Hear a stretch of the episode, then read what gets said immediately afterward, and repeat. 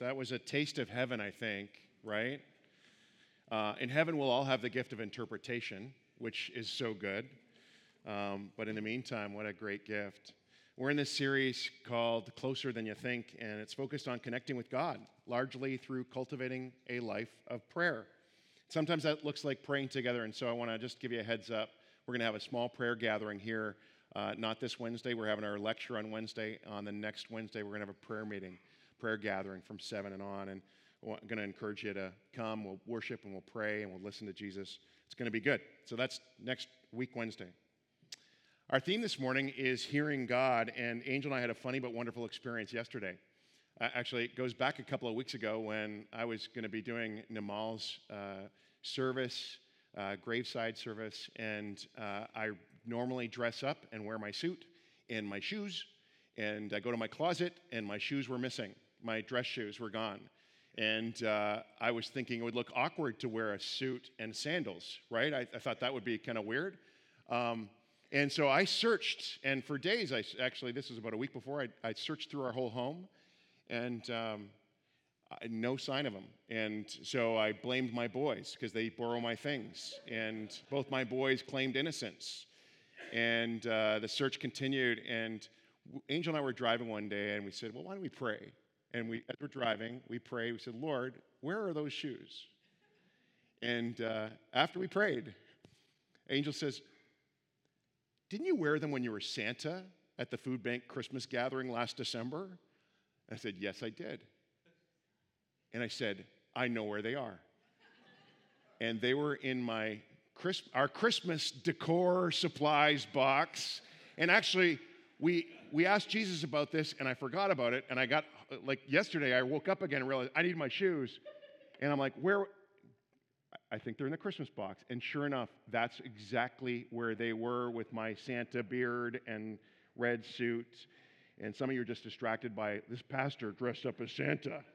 Come on. Um, God speaks. And I, and I have a growing conviction about our life of faith that perhaps the most important thing we need to do as people of faith is learn how to hear God.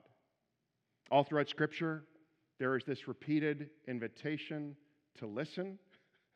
The, the biggest sort of, uh, uh, other than injustice, the biggest uh, thing that God levies against people is that they would not listen. And then Jesus seems to think that listening is kind of significant. That said, someone some wonder whether it's even possible to hear God. Uh, others think it's reserved for pastors or pastors' spouses or leaders or saints. And yet, I don't think Jesus, our God, would invite us to listen as much as he does in Scripture if it was impossible for us to do. And Jesus said more, more, most clearly, said in John 10, My sheep hear my voice. And so, my convic- if my conviction is correct that hearing God is not reserved for the few, but is one of the most important things that we can learn to do, this is something we're going to need to grapple with and pursue in our lives. And we'll do a little bit of that this morning. Hey, I want to give Tyler Staton, uh, he's a pastor down in, in Portland, some credit for this talk. I was at a conference there in, uh, when was that? May, and he really inspired me with kind of the framework of this. Our passage, if you have a Bible, is, is Luke 24 13 and following. And it's an incredible passage where te- Jesus tells us, or pardon me, Luke is telling us that on the weekend Jesus was killed, on the Sunday of that first Easter afternoon, two of Jesus' followers have an encounter with Jesus alive and risen. Crazy, right? So good. Uh, again, I want you to follow along. If you got your Bible, it's not going to be on the screen. We're just going to dive in here at verse 13. Now, that same day, two of them were going to a village called Emmaus, about seven miles or 11 kilometers from Jerusalem. Those two are two followers of Jesus. They were talking with each other about everything that had happened. And as they talked and discussed these things with each other, Jesus himself came up and walked along with them, but they were kept from recognizing him. He asked them, What are you discussing together as you walk along? They stood still, their faces downcast.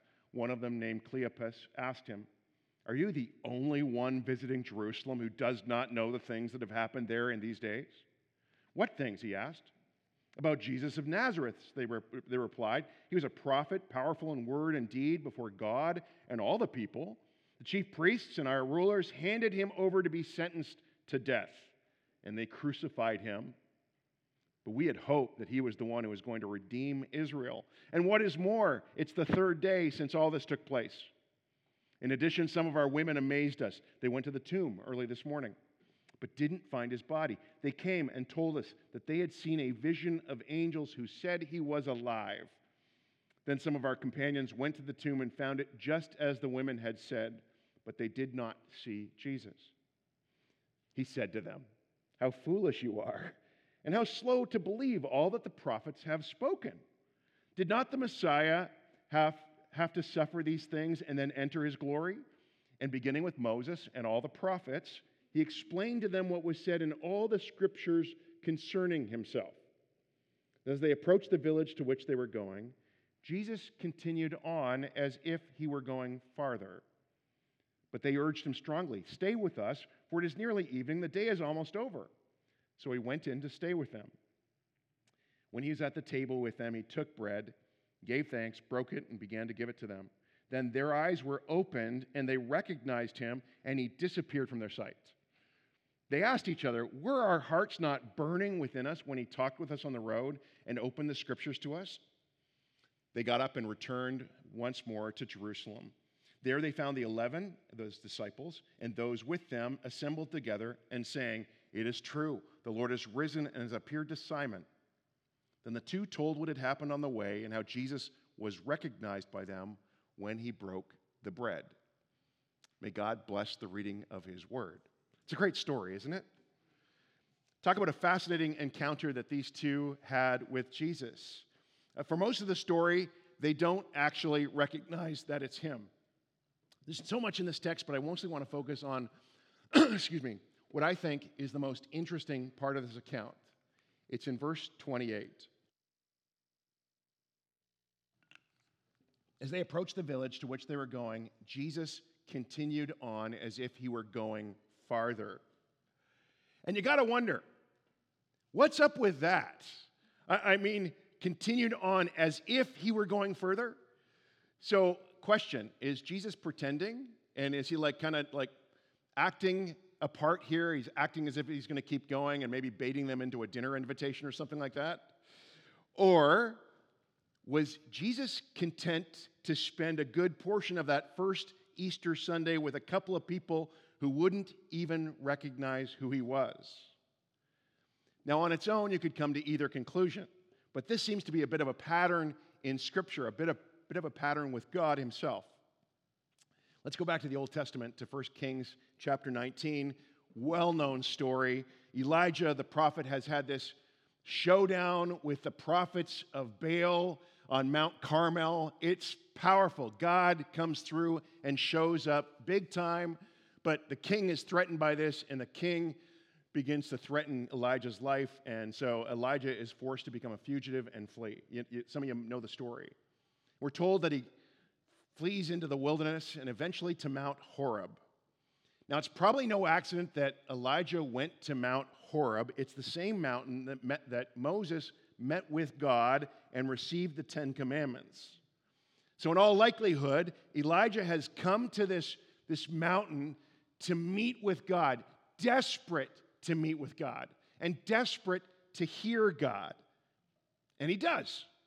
And this is what it says The Lord said, Go out and stand on the mountain in the presence of the Lord, for the Lord is about to pass by. Then a great and powerful wind tore the mountains apart and shattered the rocks before the Lord, but the Lord was not in the wind. And after the wind, there was an earthquake, but the Lord was not in the earthquake. And after the earthquake came a fire, but the Lord was not in the fire. And after the fire came a gentle whisper. When Elijah heard it, he pulled his cloak over his face and went out and stood at the mouth of the cave. Now, the, the, the phrase I'm going to draw your attention to isn't the one that usually gets the most press. how God spoke, how?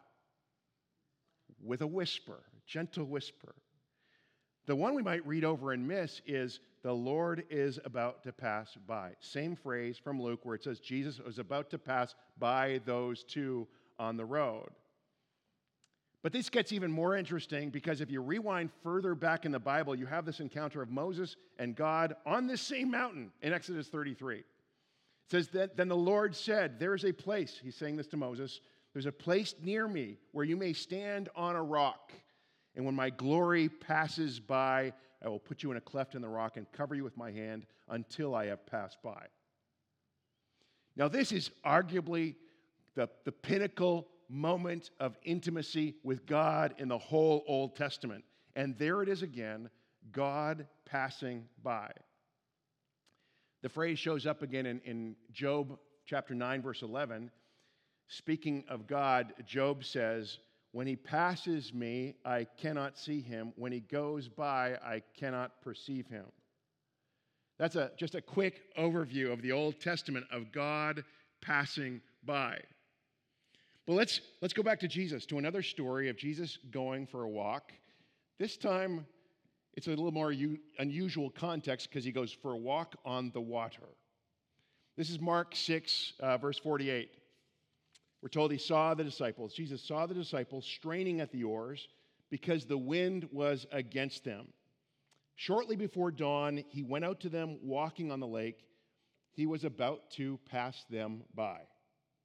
There's the phrase again. Now, this is actually kind of an important event in the New Testament, an important encounter.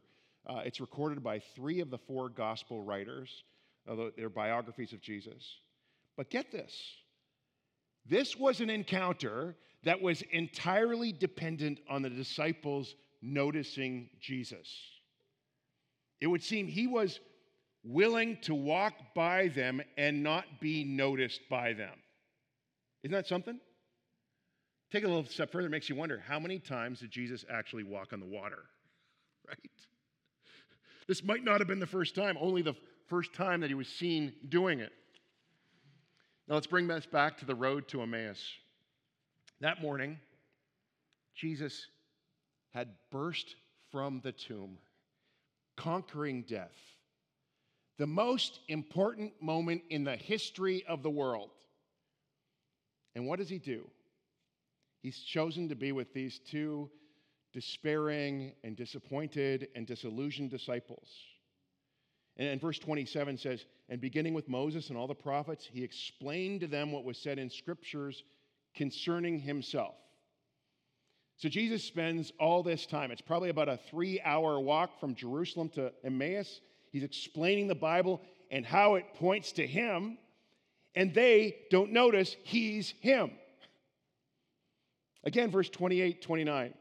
As they approached the village to which they were going, Jesus continued on as if he were going further, but they urged him strongly, Stay with us, for it's nearly evening. The day's almost over. So we went in to stay with them.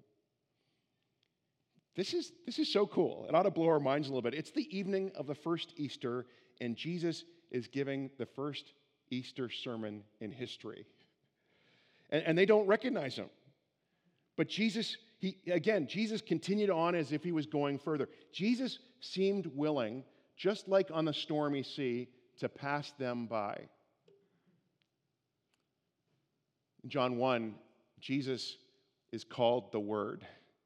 As Tyler Staton put it, Jesus, the Word, is the living whisper of God's voice. listen to what John says in verse 10 of John 1. Jesus was in the world, and though the world was made through him, the world did not recognize him. You see, God himself passed the world by, and they did not notice him. Tragically, most people missed him. The, the fact that Jesus, our Lord and Savior, so identifies with us that we mostly miss him. Now, all of this to say, it would seem to me that God's native language is whisper. It's a whisper. But here's the thing a whisper is easy to miss and easy to ignore. Which begs the question this morning what if God is speaking to you way more than you think? What, what if the Lord is coming to you in all, all kinds of ways, more than you think? And yet it's if the Lord, it's as if the Lord is passing you by we don't notice, and, and so we miss opportunities to be encouraged. to be met in a storm that we're in, to be guided by God, to be given perspective, to be given vision, to, to hear for ourselves the voice of love and affirmation from God. Think of those disciples in the storm or those two disciples on the road. Think of what, they, what they could have missed if they hadn't noticed Jesus right there. So it leads to another question, actually. Why doesn't God yell? why, does, why does God not shout? If God shouted, surely we would all hear. Maybe. Maybe not. Let me ask you how do you respond when somebody yells at you? I mean, think about that. Uh, what's your reaction to it? Um, you might listen to them, but you might not hear them. You know, you might miss what they're saying, right? Uh, funny years ago, I did a wedding up at SFU, and it was outdoors, and there was no amplification, no microphone, whatever. And the wedding party, the, the, the guests were all on the shore, and myself and the couple were out on this peninsula that was like 50 feet away from the guests. And to be heard by the guests, what I'm saying, the message I'm giving, all this kind of thing, I actually had to shout. Think how fun it is to be shouting about love and marriage at the top of your lungs. Not fun.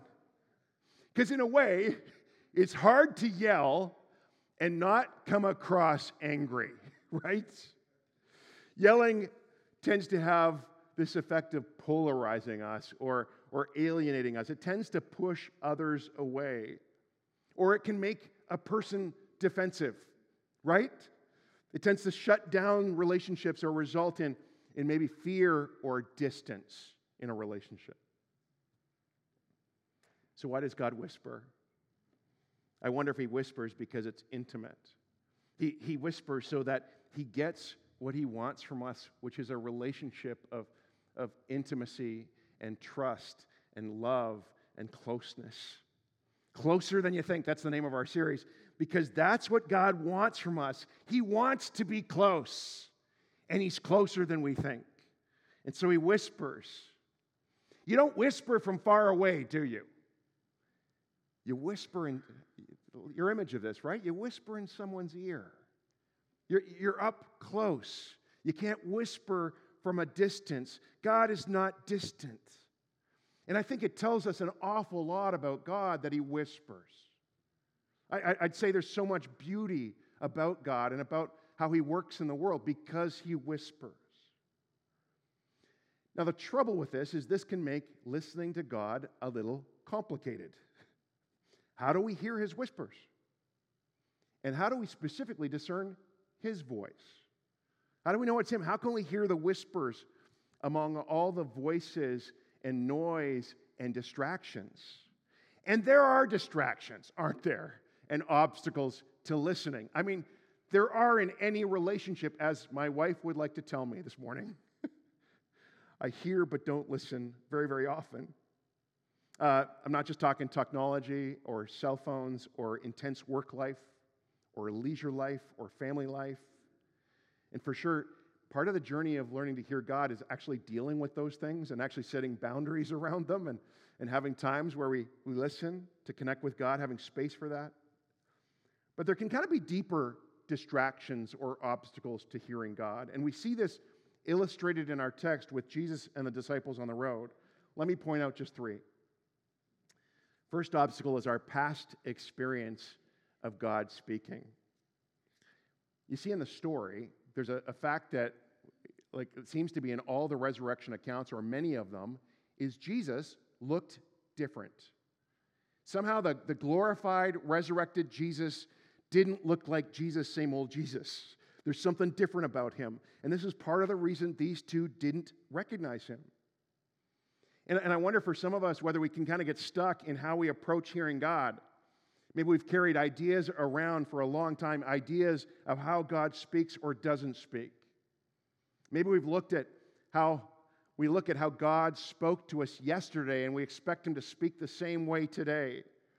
We climb our own Mount Horebs with expectations when that preacher comes, or at that conference, or during that worship experience, or, or even on a silent retreat or a moment of prayer. And, and you know what? I wonder if we miss God, not because he's extraordinary, but because he's ordinary. We're looking for God in the earthquake and the wind and the fire of our lives. What if you could know God not just in the, the worship service or in a special three day retreat, but even throughout every day in the intensity of our work or our play? Or even when we're in this, the valley of suffering or going through difficult things. Pete Greig, the, the founder of 24 7 Prayer Canada, put it this way, or USA International, pardon me, put it this way. He said, If we are ever to feel fully safe and truly loved by the Lord of all the earth, we must eventually, like Elijah on Horeb and that couple on the Emmaus Road, learn to listen for his voice in the anticlimax of life's non events. Are we open to hearing God in more ordinary ways? Or in ways, or, or, or, perhaps new ways that fit this new season that we might be in. I think recognizing God when, when He speaks means adapting our vision so we can see God in this new season. Interesting, our elders had a, a fantastic elders meeting last month, and uh, we were talking about hearing God, and uh, we began to pray. And uh, God broke into that meeting in some really special It was an extraordinary time. Um, and, and people began sharing, our elders began sharing pictures and, and words and things that they had. I just, I, I like the one I heard really clearly was somebody pictured like huge fruit and had the sense that we, were, we as a congregation were going to be moving into a season of fruitfulness in, in profound ways. But our sense was, as we were praying, was just that God was going to speak to us and to our congregation in new ways. And as I shared a couple of weeks ago, I, I believe even this summer, God's going to grow you and He's going to grow me. We're, we're actually going to break new spiritual ground. And I think that's going to be in how we hear God is going to be part of that journey. Okay, second obstacle is related our expectations of God. Those, those two on the road to Emmaus, it's pretty safe to say that they did not expect a resurrection. Zero expectations. Jesus was dead, crucified people don't rise. Jesus was there passing them by, and they couldn't seem to see him because it didn't fit the storyline that they were very comfortable with. I wonder if you've ever experienced that. God's doing something, but you can't see it because it doesn't fit your expectations. We've maybe held on to an idea of how God works in our lives or works in the world, and we're like, I have an idea of what God should do here. He's not doing it. I, I think sometimes we can be deaf to God's whispers because the story He writes is different and doesn't fit with our expectations. I was talking to a hillsider a while back, and they were telling me and sharing with me their health journey, a, a real health uncertainty over these last months or so, and challenges, and how it's been scary for them, and just again, a lot of uncertainty. And, and you ask the question sometimes when we hear of these kind of things why would God allow suffering, someone to, one of his beloved children to go through difficulty like that? But amazingly, as this person shared this journey, there was a glint in their eye as they shared how this suffering had drawn them so much closer to Jesus. That God was growing their faith through this trouble. God was speaking louder and more clearly through the challenge they've gone through. I, I have a feeling that if I asked for a show of hands of how God has spoke to you in fresh ways through suffering, I, probably every hand could be raised. When Angel and I were getting, I got to tell you this uh, God doesn't always lead us on safe paths. God works in mysterious ways and He can redeem all things. He's a master storyteller. And He sees all and He knows all.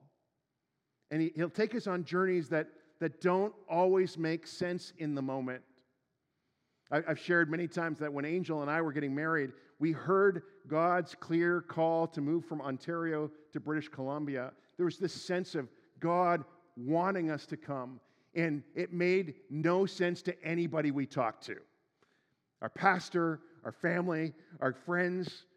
We had no money, we had no jobs.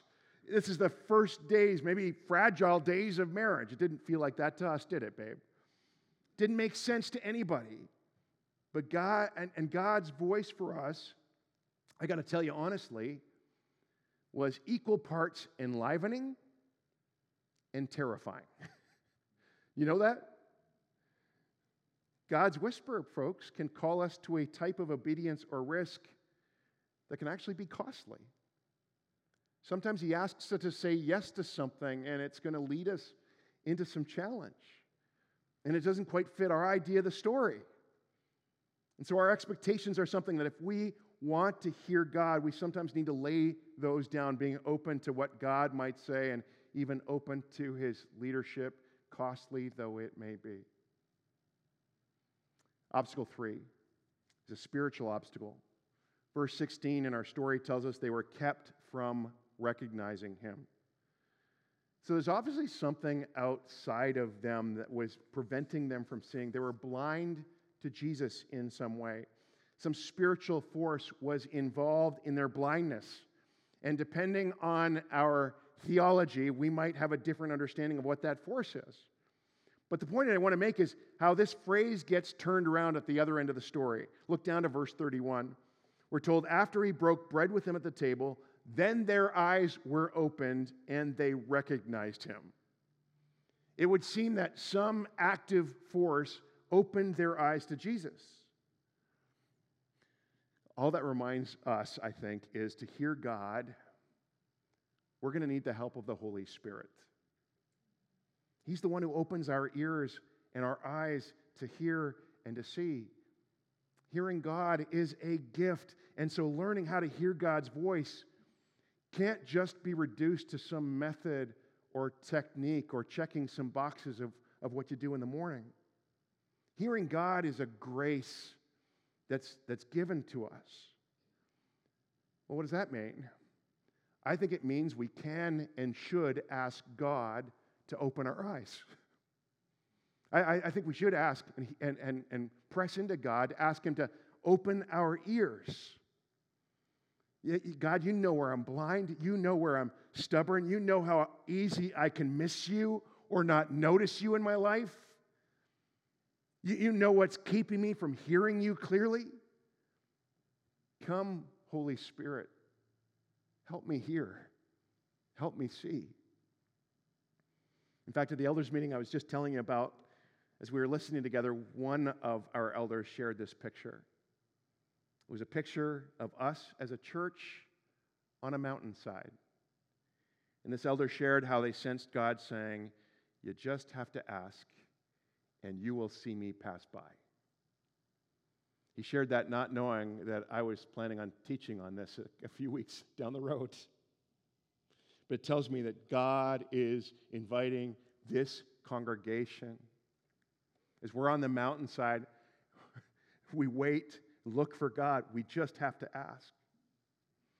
Well, for those two on the road, uh, they see Jesus and it changes everything. They immediately turn tail and run back to Jerusalem, brimming with the good news of a story they never would have thought to write, carrying the kind of joy that comes when when we encounter the God who always exceeds our expectations.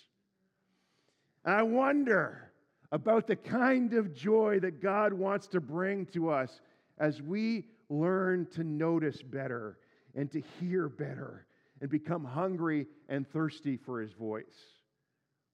It's a prayer I'm praying for you. It's a prayer I'm praying for me. Lord, make me hungrier for you. Lord, make me thirstier for you. Now, just a couple practical thoughts as we wrap up. First, hearing God is going to require discernment. How do we know it's God? How do we know it's not the enemy or our own flesh speaking? Let me point you to one discerning strategy. Psalm 42 describes this kind of connection to God. Just this one verse that I love. Deep calls to deep, it says. In the roar of your waterfalls, God, all your waves and breakers have swept over me. This is one of the ways we discern the voice of God uh, compared to the voice of the deceiver. Deep calls to deep. And God calls to the, the deepest part of you. God calls to the, that, those deepest longings in our hearts. But our deceiver appeals to the shadows, the shallows, to our shallow hungers, our, our shallow desires. God nourishes our soul, but the deceiver, he massages our egos. Reminded this week of fourth century monk John Cassian. He wrote about becoming a prudent money manager back in the fourth century. In his day, the only currency was Roman coin, and counterfeit coins were common. And so money changers had to become familiar with the real thing that if you dropped a counterfeit coin into their hand, they could tell by the, the weight of it, the engraving, the type of metal. They had to, to quickly become familiar with the real thing so they could tell a counterfeit and tell it quickly. This, said Cassian, is one of the primary works of spiritual maturity. Become a prudent money manager, he says, a money changer. Grow so familiar with God's voice that you can tell a counterfeit and tell it quickly. That's discernment. So, how do we do that? Surprise, surprise, it takes practice. And this morning, I just want to offer you one practice for tuning your ears to hear God's whisper, and it's listening prayer. Some of you know listening prayer very well. You're well practiced in this. But just to tell you briefly what it could look like for you. Every morning, I seek to practice this. Not that you care, but I make a really large mug of coffee and I go and sit in my favorite chair. This last week or so, I've been, I've been meeting with God on the patio because it's glorious there in the morning. And I sip my coffee and I set the timer on my watch for 10 minutes. And then I pray a prayer Come, Holy Spirit. Come, Holy Spirit. And what happens in the next few minutes is, is uh, I, as I try to quiet my soul and have a posture to listen, as I sit there just quietly, not reading anything, not trying to think about anything, what happens, first of all, is all these distractions start coming to my mind, right? It's like monkeys are up there dancing, I'm sh- I swear. I find myself thinking about things from the day before, conversations I had. I, I find myself thinking about things in the day ahead, tasks that are on my to dos, and all those kind of things. And usually it takes a few minutes for, it's kind of like sediment in water, for the sediment to settle. And so it just takes time. And I, have learned to be a little bit more patient, patient with myself because I'll find myself very frustrated with myself. But I go through that time and I allow those distractions just to kind of settle. And, and, and, sometimes in those minutes, nothing really specific comes. I, I don't hear any kind of voice from God or anything. It's often just a sense of God's peace in those moments. Sometimes 10 minutes is up and I feel like I haven't gotten past the distracted stage. And so I just add another 10 minutes to my time. But sometimes I'll have a memory or a word or a verse or an image or a picture. This morning, when I do it, did it uh, and just spent that time listening. Um, Psalm 91 Those who dwell in the shelter of the Most High will rest in the shadow of the Almighty. That was what I got. And uh, I heard from God, I heard or sensed Him saying, Come dwell with me, Durwin. You're made for dwelling with me. Like our song we sang earlier, abide in him, dwell in him. Sometimes it's uh, about my day ahead, sometimes it's about you. I'll have one of you come to my mind. It's frequent that's, that, that happens. I just trust whatever comes is from God, and I write it down in my journal.